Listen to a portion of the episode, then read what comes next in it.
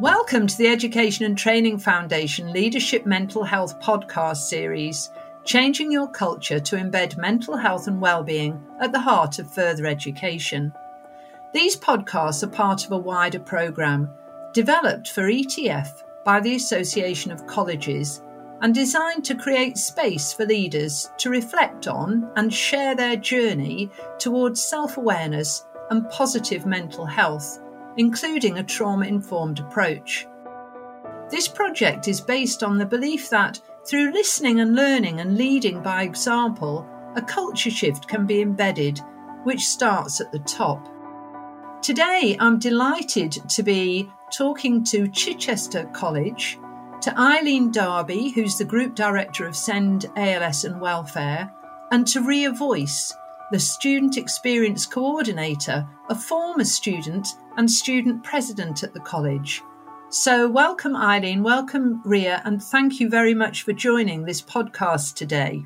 Hi, Polly. Hello, Polly. Lovely to see you both. Thank you for joining. In this podcast, we want to focus on mental health support and what you've done really to implement mental health support for your learners.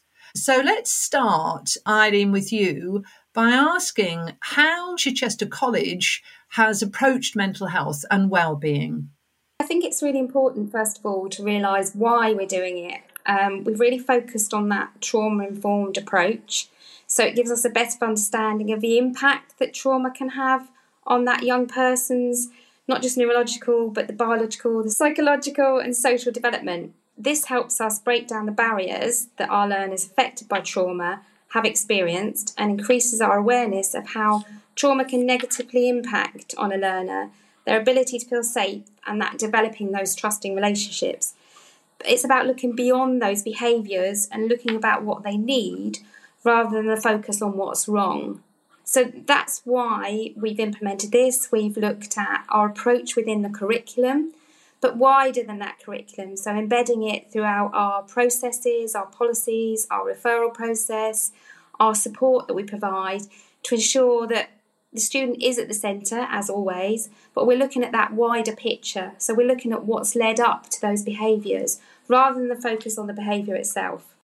That's a real clear descriptor, and it brings to mind that notion of the curiosity about what has happened to you as opposed to what is wrong with you, which of course is the NHS approach to trauma informed practice that you're currently embedding. So, Ria, from a learner's point of view, from your point of view as a student, why do you think this is important? Is it important and does it matter to your peers?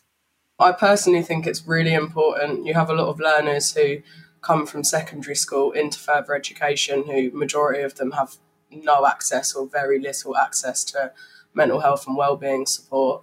So when they're coming to us, it's sort of our job to sort of pick up what they weren't supported with in school.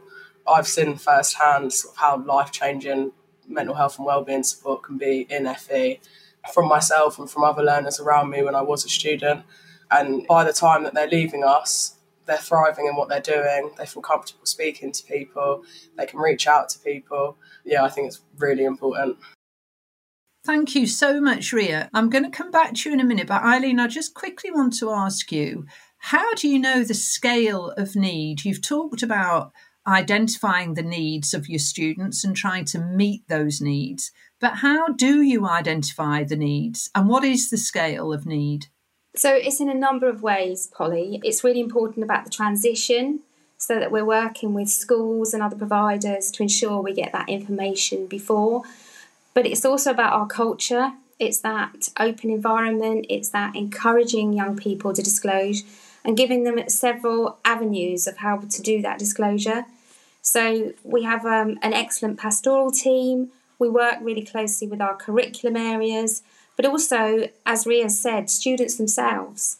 So students like Ria, who has experienced the service herself, and it's them that then are informing other young people.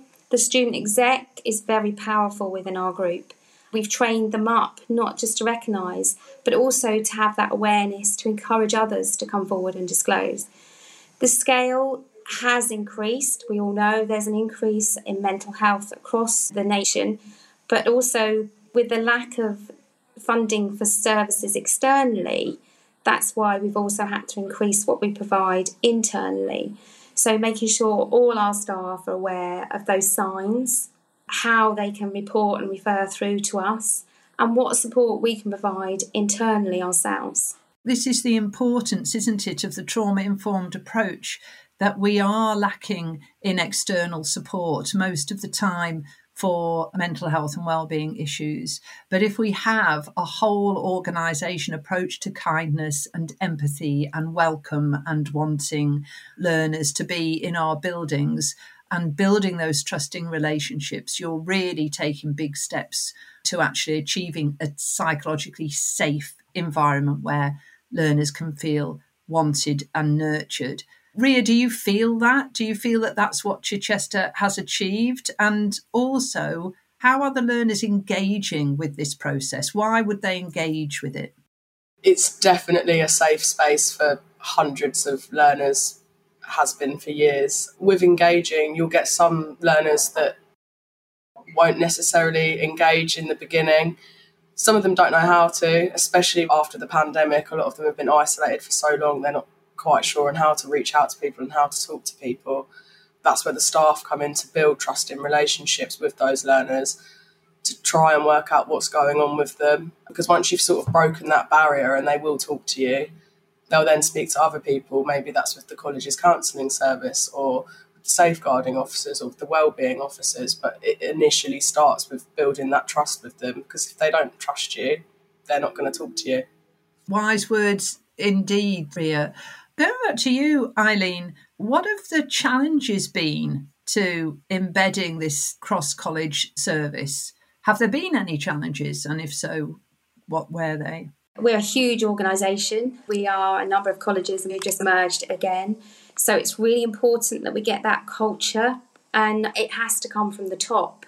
And the only way you're going to change that culture is that you've got the buy in of all your senior leadership team your managers, your staff, and your students. Because if you haven't got the buy in from everyone, that's when it isn't going to work. So we do an awful lot of work around our culture, our core values. You mentioned being kind. That is one of our values now, that kindness. That's how you permeate it through because you've then got that culture and you've got the buy in from staff. I'm in FE, so I'm understanding the uh, the challenges of these questions on their own. But I'm really appreciating what you're saying, Eileen and Ria. I want to ask you how you know that you've got staff buy in, that the staff are all upholding these really important values and living trauma informed culture in everything they do. Shall we bring Lisa Humphreys in at this point? That would be great. Welcome to Lisa Humphreys, who is Associate Principal for Students and Customers. And you're listening in on the conversation, Lisa, and you could hear that last question. So, how are we measuring the impact on staff and their buy in to this philosophy? Great to be here and, and talking about this subject with you, Polly, and my colleagues. And I'll come back to answer your question if that's all right, Polly, is just to reiterate that cultural approach. When we talk about a cultural approach to how we pastorally care for our students and how we care for our staff and our communities, it's driven from that overarching strategy of our group from the top down. And I think when we talk about when we have buy in in these processes or approaches, everything we put in place for supporting learners, for safeguarding, for trauma informed, it all permeates through our policies and processes which are all backed up by quality assurance, which gives us that satisfaction that we can see it live in the classroom or in that curriculum area. But equally, it gives us an understanding of where it's not working so well in those areas. So, for example, we have a whole host of data around our positive behaviour management approach, which allows us to review and look at the issues that are happening with students on the ground in different areas we have 10 campuses, seven colleges, thousands of students. We need to be able to see in practice if it's happening. And so we have a lot of information that we review regularly at all sorts of level that allows us to look at that staff buy-in. But equally, you're listening to Ria, a former student president, and talking about the impact of students. We equally value our staff voice in this. And so as we move forward with our mental health and wellbeing strategy and looking at these trauma informed practices, we're also getting gaining feedback from the staff as well through staff voice practice, through attending team meetings. So when you ask about that buying, Polly, I think as a leadership team, we have put together enough of those sort of checks and balances to be able to temperature check regularly how our staff are buying in. And equally, working with some of that information and working with some of that feedback, we can tailor our professional development programs. And myself and my teams and Eileen, we work closely with professional development and we'll look at the trends in that information and what it's telling us and where we're concerned about whether it's in practice in that place. And then we will put in specific for that area professional development, or we will come and attend team meetings quite often for me and Eileen and some of my colleagues, it's a challenging conversation with curriculum. We'll attend a team meeting and they'll talk about what they're seeing in the classroom and why they're struggling with it and why should I give that young person a chance. And for me and Eileen, quite often it's talking that out and actually really making them understand the impact of what they're seeing in the classroom. So yes, it is demanding as far as heavy input from us and constant monitoring. But actually, the value we see in our students achieving and staying, and those students that stay with us much longer because we understand them better, and those things that Ria has talked about, gives us that real rich sense that it's worth that effort that we put in. Kindness thing can't be undervalued. We're so focused on all of these different causes or issues that face us. And we're in a world that's very challenging right now. And there's an element of me personally that feels quite strongly we've forgotten that basic rule of being good human beings to each other and looking after each other and being considerate and kind. And it's certainly something at CCG now, uh, at Chichester College Group, that we're really focused on that element of kindness, whether it be to students, to staff, to our visitors, to each other. And are we really being kind in what we're saying we're doing in our approaches?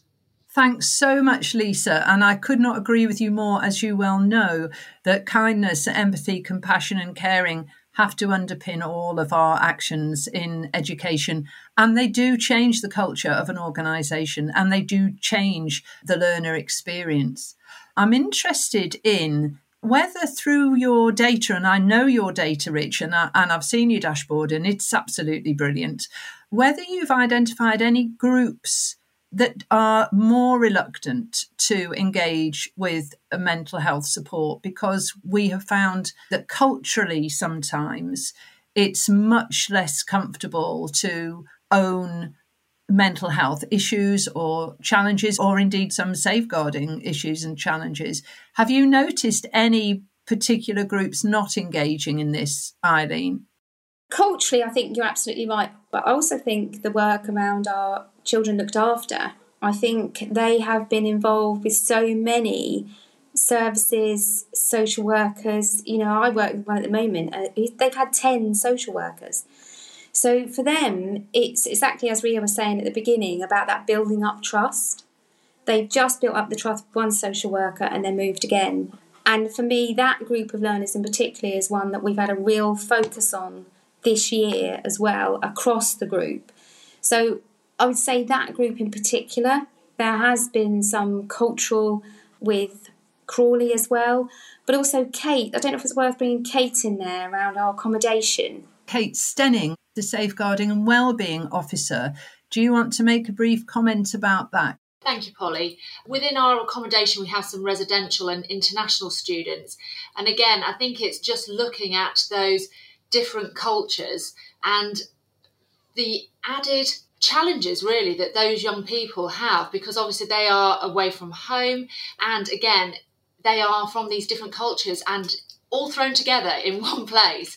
And i think our accommodation team has done some really good and specific training around that. And we have international staff as well which helps massively. So we have a japanese counselor for example and it's using that expertise and really digging down deep into those different cultures that makes such a massive difference for those young people when they come to us as well. Thanks very much, Kate. And going back to those culturally more sensitive issues like suicidal ideation and self harm, I'm interested in the response from the male learners that you have.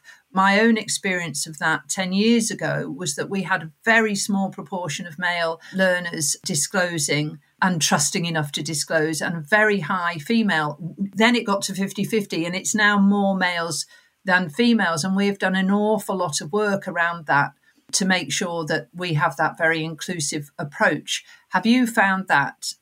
Ria or Eileen, I'm coming to you. We introduced the Ask Twice and we found we saw a rise in exactly what you're saying in the number of young men that were coming forward for help and support. And again, I think that's working with the student exec, is the training they have. So when Lisa talked earlier about staff development, it also involves our student body. So the whole student exec is trained. The student exec sort of take a lot of time working on equality, diversity, and inclusion there's a lot of work around breaking stigmas and things like that. So you're seeing more of a male response because coming externally outside of college for a second, there's a lot of work on sort of social media and stuff coming from big companies on breaking that stigma that men don't have mental health issues and that they shouldn't reach out and that they, there's almost that saying of man up, which I really don't agree with. See, that's sort of dripping through generations and then it's hitting our learners. And there's sort of a lot of work going on to get other people to speak out because it shouldn't just be females that are speaking out. Everyone needs to speak up every now and again, and sort of the Ask Twice campaign that has seriously helped. The use of language is so important, isn't it? Which brings me nicely on to just asking you a little bit about your apprentices and your employers and how do you spread this ethos wider. Lisa, do you want to speak about that briefly? Polly, if you wouldn't mind, I'd just like to make another point about that whole thing about that, those areas as well, because you're absolutely right. We've seen trends in those that are not disclosing, those that are disclosing. And I think one of the significant changes in recent years is actually that recognition that we received in the new education inspection framework around the, the need for that personal development, which refocused us in a way. And for us, we introduced a program of interactive workshops with students led by pastoral teams and one of the unexpected consequences for me when we did that, and over the last few years as we monitored that, the more we gave students a safe space to talk about these issues, to discuss and debate them with no necessarily an outcome or learning point, just a discussion to make informed choices we naturally saw more people disclosing things to us, disclosing things to our pastoral teams, things about themselves, things that they weren't sure about, things that they're struggling with. And so I, I don't think we can take away too much from that, just giving young people a safe space to talk about these things that are affecting them, whether it be suicide or self harm, or actually just how the world is influencing them. I think that's really important. And I think the personal development focus now within FE gives us that opportunity. It gives us that opportunity to really look at these young people and say, what can we do to help you move forward? Because it's much broader than just the qualification now. Moving on to your questions around apprentices and employers, I think we all struggle in the sector to be able to support apprentices quite the same way because of the contact that we have. And it's certainly something we're looking at very closely. It's not something I have a magic answer to right now. And I think one of the things that we've done in recent years, and as certainly as our mental health and wellbeing strategy, is to look at all the things that we do for full time 16 to 18, 19 plus programs and say, well, where's the equivalent for an apprentice? And it might be an adjusted approach, and it will be. For example, apprenticeship voice and how we look at how we're getting that uh, a voice from uh, listening to our apprentices. But actually, it's t- for, for me, um, in my areas and uh, with Eileen and some of my teams, is looking at our processes and going, is this easily accessible to an apprentice? And at the moment, I'll be very honest and say a number of ours is not we're not at the place we should be to support those apprentices.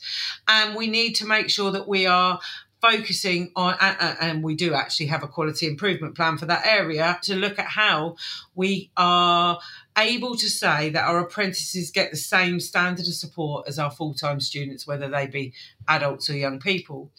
I think you add the dynamic of being in the workplace to it, particularly young apprentices, but actually all apprentices.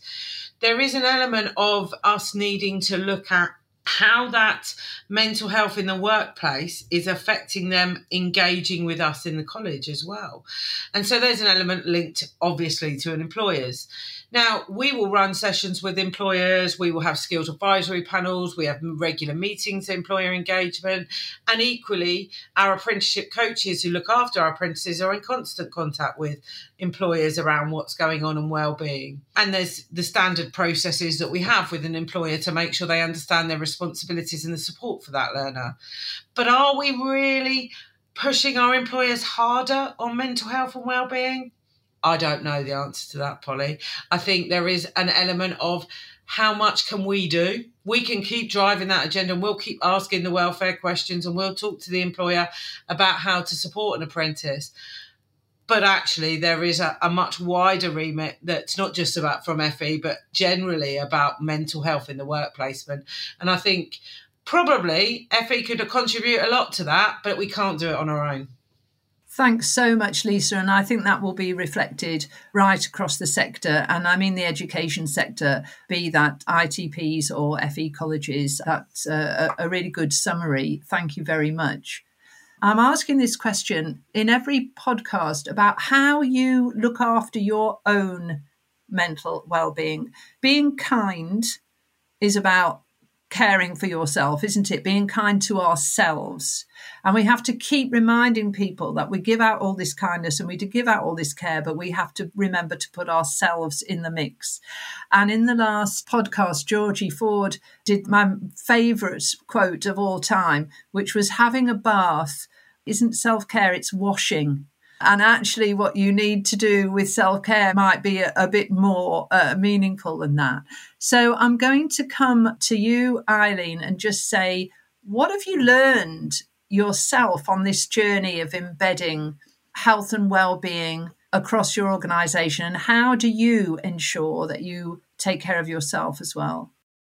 I think you're absolutely right. It is about if we don't look after ourselves how do we look after our young people so it's for me it's that rome wasn't built in a day you know when i first started this strategy with lisa and paul and kate and others I think I expected it to move quicker as well sometimes, but we can't do that. It has to be a slow approach so that we get it consistent and we get it right.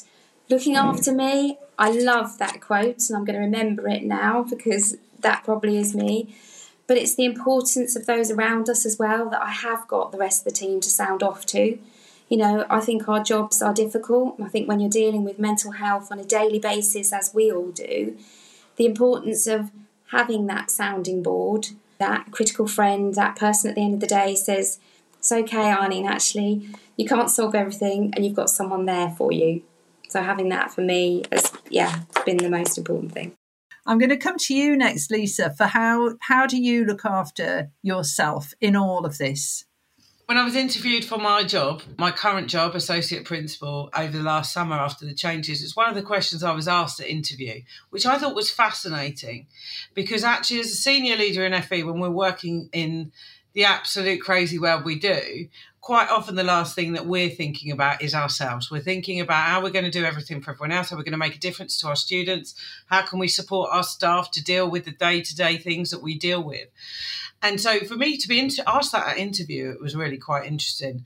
And it made me reflect quite a lot because I, I'm not necessarily always the best at making sure I look after myself. And the people on the call know that. However, aside from the hot tub, which you know is a favourite place of mine to be, and I have to get it in because you mentioned the bath, what I've found really important is having positive things to focus on.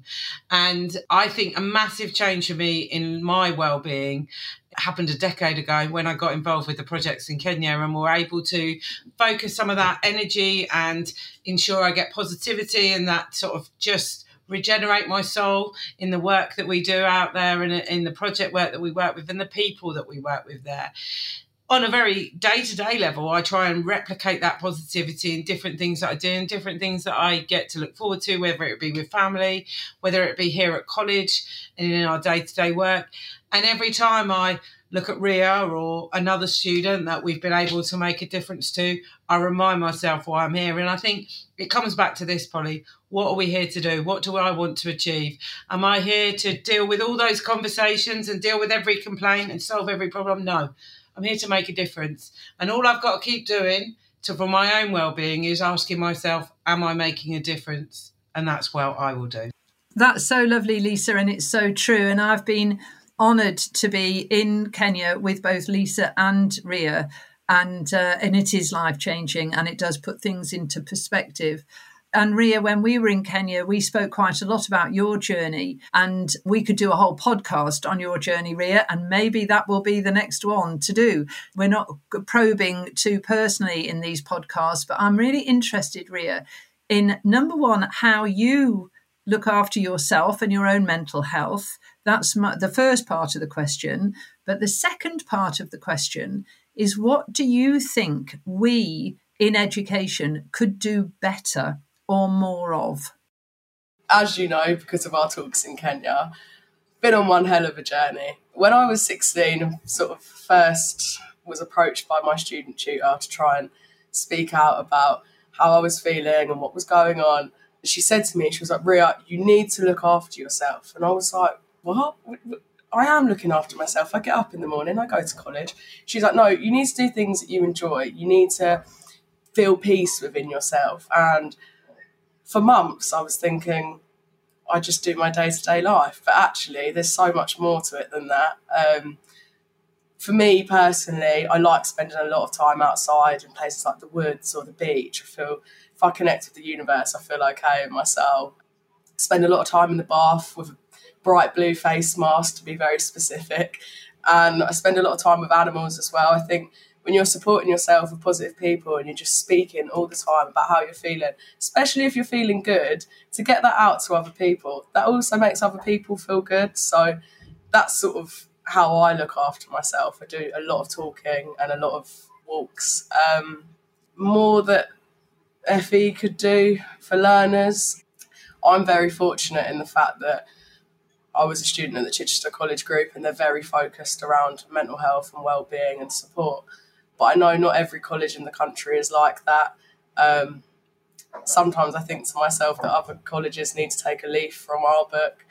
Just be there for the students. No, no two students are the same. You can't look at one student and think, right, that support worked for them, so it's going to work for them because it's not necessarily going to. And that's the same with anything. You need to treat them like individuals. You need to be person centered and you can't be judgmental on how they're acting. You just need to you need to take them for who they are, work out what's going on, and go from there. Thank you, Ria. And that is a fantastic message to end this podcast on. It really is. And I hope that all of those listening have taken your message to heart. Thank you very much to all of you, and thanks to those who are listening to this podcast. This programme is delivered by the Association of Colleges, commissioned by the Education and Training Foundation on behalf of the Department of Education.